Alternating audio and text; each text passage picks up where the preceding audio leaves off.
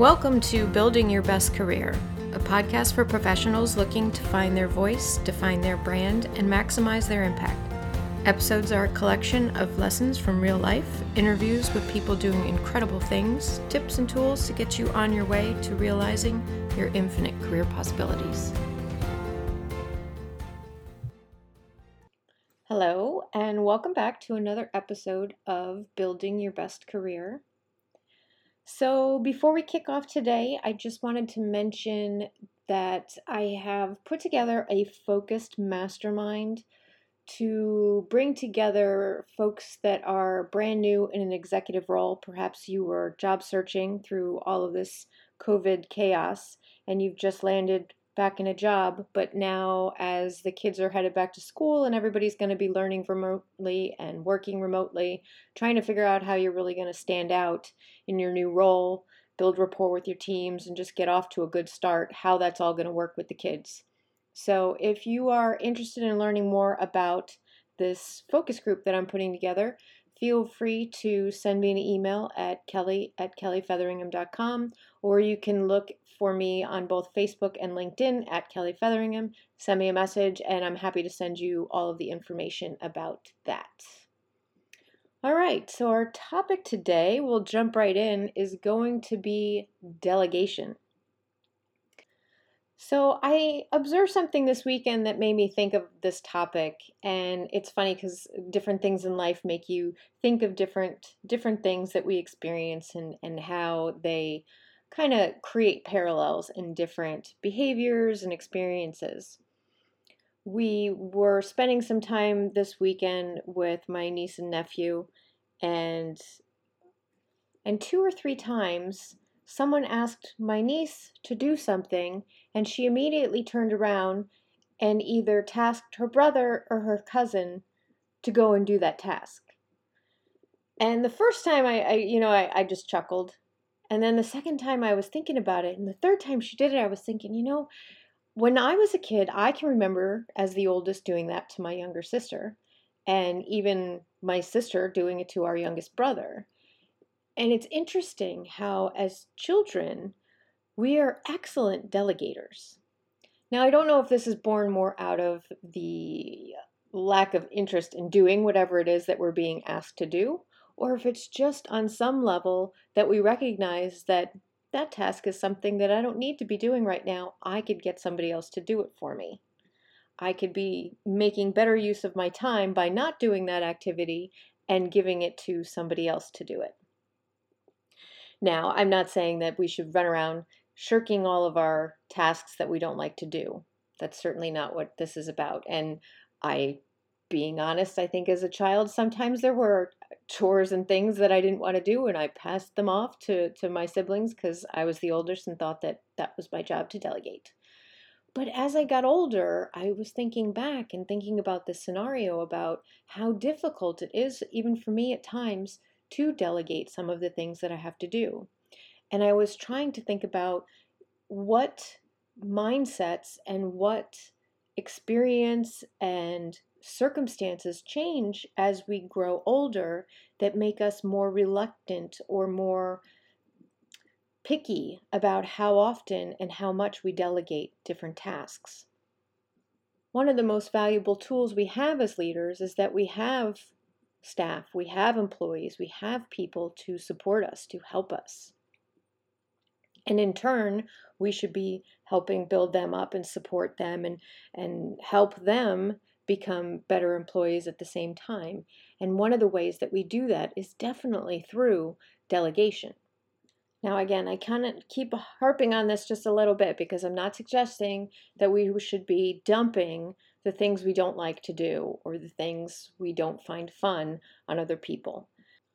But there are so many positive things for your employees and your staff to gain from you delegating.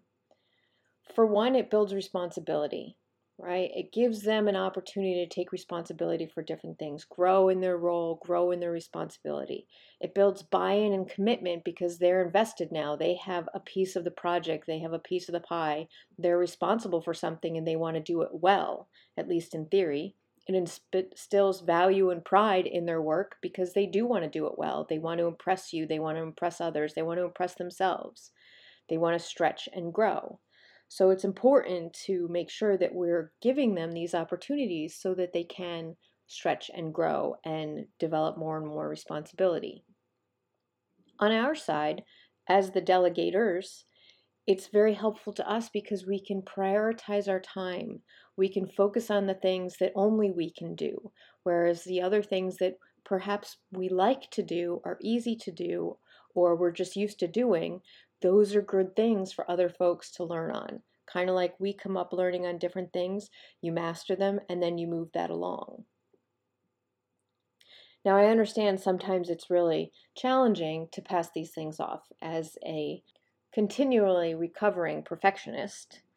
I have a hard time delegating a lot of things because I know how I like them done, I know how I want them, and it sometimes feels like it's going to be three times the work for me to either teach someone else to do it let them run with it and then drive me crazy because it's not how I wanted it and I'll have to fix it again, or just find a way to be okay with other people's styles or how they're going to do things.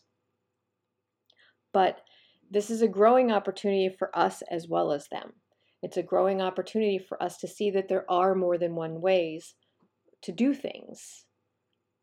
And while it might not be perfect, it might not be exactly how we would do it. Perhaps you might find something that helps you out in the future because it was done in a way that you wouldn't have thought. Perhaps they find a more efficient way to do something or a more effective way to do it, or maybe they're just way better at whatever it is you've tasked them to do, and you've been thinking that you do it awesome, and then you get it back and you think, oh wow, they are so much better at this.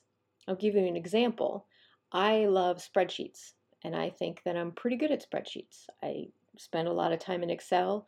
I like building out my formulas and I carrying things from one sheet to the next. They're very complicated.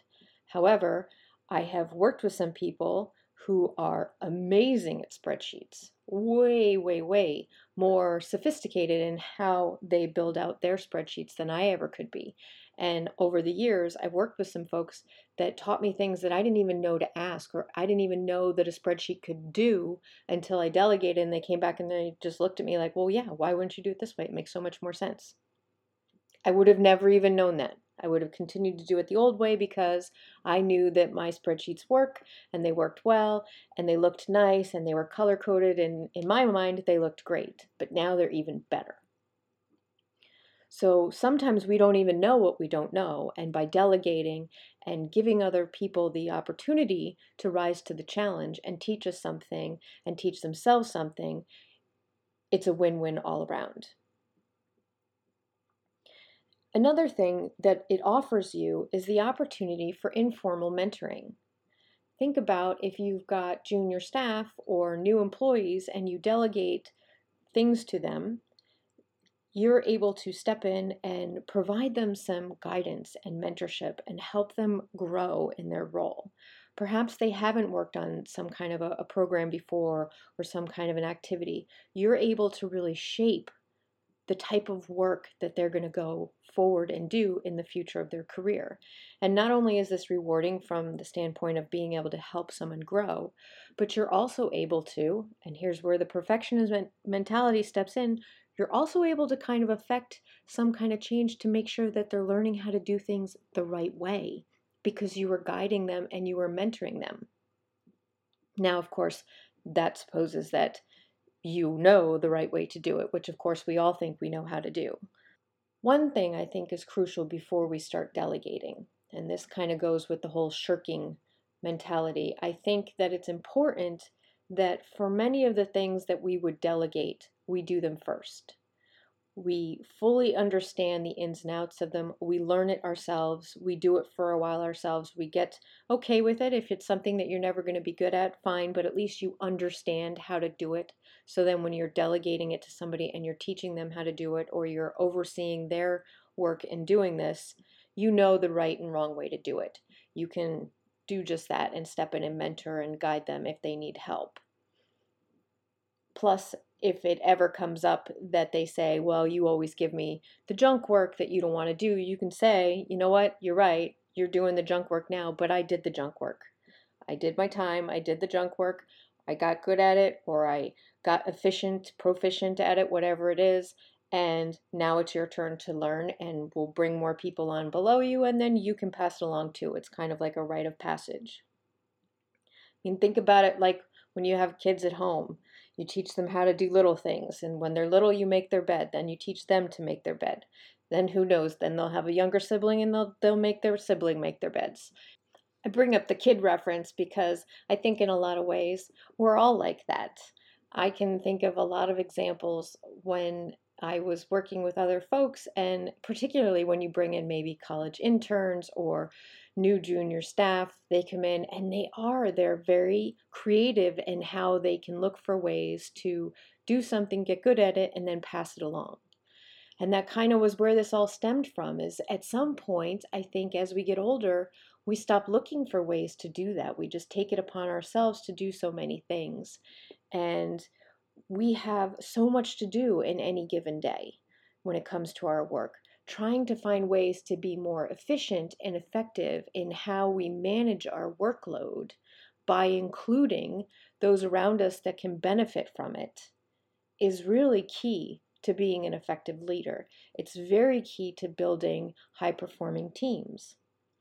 Recognizing the strengths and weaknesses and areas for growth in our team, each individual player and what they bring to the table, recognizing who needs a little bit of work in, in what area, and then delegating different things to different people that make the most sense to bring them all together to be a well working machine is really an art form as a leader. There are some leaders that I worked with that were just so good at this and very intuitive. They knew it. They paid very close attention to what was going on, and it just really created a synergy that is hard to replicate. And then there's other leaders that just pass off the stuff that they don't like to do, keep the stuff that they like to be doing, and there's not so much synergy there. There's not that much growth. The morale is not good. There are some real challenges with that kind of a situation. And it doesn't mean that, you know, they get to that point where they're they're a boss at this point and they have that right. They can delegate and pass off whatever it is they feel is appropriate. But being mindful about the work that we keep for ourselves and the work that we pass along to others can really help to make you all stand out in a good way. There was a post I saw on LinkedIn last week about recognizing that making those around you look good makes you look good. And it's so true. And oftentimes I find that, particularly, I, I want to say new in leadership, but it, it's it's prevalent throughout the seniority chain. It really is because I've seen it all across the board. But I think that often people get nervous that if somebody else looks good, that that's going to make them somehow look less than. And it's really not true. If you are building somebody up, making them look good, you both look good. You both share in that positive light because you've helped them. You've either trained them or groomed them or mentored them, coached them, led them, whatever it is, you have helped them in their career, offered them responsibility, offered them the opportunity to shine, and therefore you both shine. It doesn't mean that just because they're doing well, it looks like you're not doing well. Now, obviously, there's exceptions to that if you aren't doing what you should be doing and they're doing what you're supposed to be doing, right? So, obviously, there are exceptions, but in general, if you are doing what you're supposed to be doing and you're growing your team, you're growing your staff, you're teaching them, and you're mentoring them, you all look good as a team and as individuals. So there's lots of different areas where we can use delegation and we can use it from the beginning of our career to the end of the career. We talked about it with even at home. Right now, we've got a lot of folks that are going to be working from home, helping their kids learn from home, balancing multiple people in a household. Everybody's doing a lot of different things during the day trying to get their, their priorities covered. Think about different ways that you can apply delegation to creating a strategy that will work for you. Is there a way that you can divide up everybody's responsibilities in whatever makes sense so that everything is getting done in an efficient way and everybody is taken care of instead of trying to take all of it on ourselves? Obviously, there are situations where most of it has to fall to us. But think of little things that you can take off your plate and share with others by offering them some responsibility and uh, the opportunity to feel pride and value in what it is that they're doing, even if it's just small tasks, taking them off your, your plate. All right, I hope you are staying healthy, staying safe, getting ready for the autumn as we are here. As I mentioned, if you or someone you know would be interested in joining the mastermind for balancing being new in their role and working with their kids from home for school this fall, shoot me a note and I'd love to hear from you anyway. Have a great day. All right. So thanks for listening to Building Your Best Career. I hope you enjoyed it. Head on over to buildingyourbestcareer.com and subscribe so you don't miss an episode. Feel free to drop me a note with any topics you'd like to hear about or if you'd like to be a guest on an episode. And please go ahead and recommend me to your friends. Until next time, always remember to stand up and be confident, stand by all that you do and say with integrity, and stand out because after all, there's only one you.